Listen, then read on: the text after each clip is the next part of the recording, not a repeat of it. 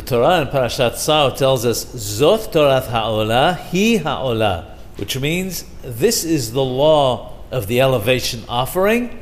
This one is the elevation offering.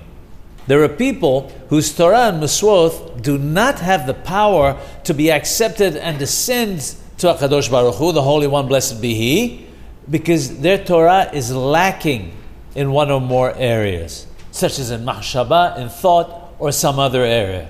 They need assistance to have their Torah and Miswoth ascend.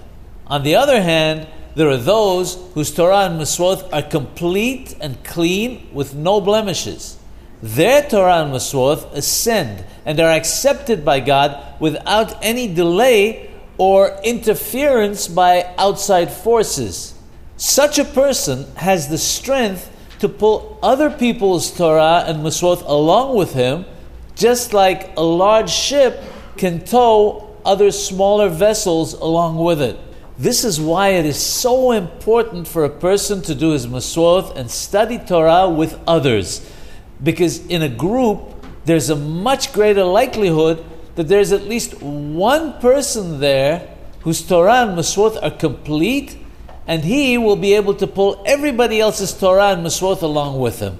So, while it is possible to be somewhat lacking and still have one's Torah and Miswoth pulled up by others, this is not the correct way to do it.